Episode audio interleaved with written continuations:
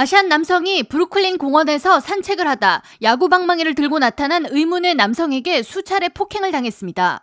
뉴욕시경에 따르면 15일 오후 12시 20분경 브루클린 프로스펙트 파크에서 산책을 하던 53살의 피해 남성은 일면식도 없는 용의자로부터 야구 방망이로 마구 폭행을 당했고 용의자는 자전거를 타고 현장에서 도주했습니다.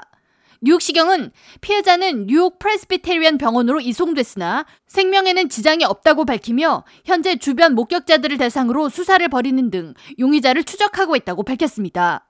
뉴욕시가 이달 발표한 범죄율 보고서에 따르면 증오범죄 발생 건수는 지난달 총 56건으로 지난해에 비해 19%가 상승해 여전히 높은 수치를 보이고 있습니다.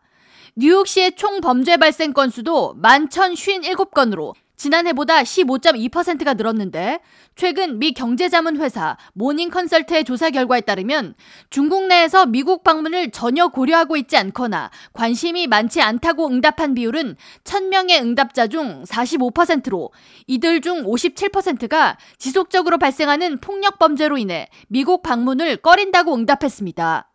이에 대해 CNN 방송 등은 팬데믹 기간 이어진 반아시안 정서 등을 포함해 높은 환율 등으로 많은 중국인들이 미국 대신 유럽으로 여행 선택지를 돌리고 있다고 전하면서 미국이 중국인 관광객을 팬데믹 이전과 같은 수준으로 회복하려면 안전에 대한 관광 마케팅에 심혈을 기울여야 할 것이라고 지적했습니다. 뉴욕시 공식 관광청인 NYCN 컴퍼니에 따르면 올해 뉴욕을 방문하는 관광객 수는 6,660만 명에 이를 것으로 전망되며 이는 팬데믹 이전인 지난 2019년의 85% 수준입니다.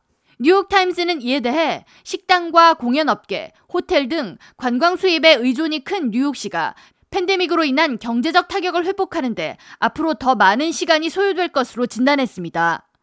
지난해 관광객들이 뉴욕에서 지출한 비용은 240억 달러로 추산되며 전년에 비해 50% 이상 증가했지만 지난 2019년 관광 수익에 비해서는 절반 수준에 그치고 있습니다.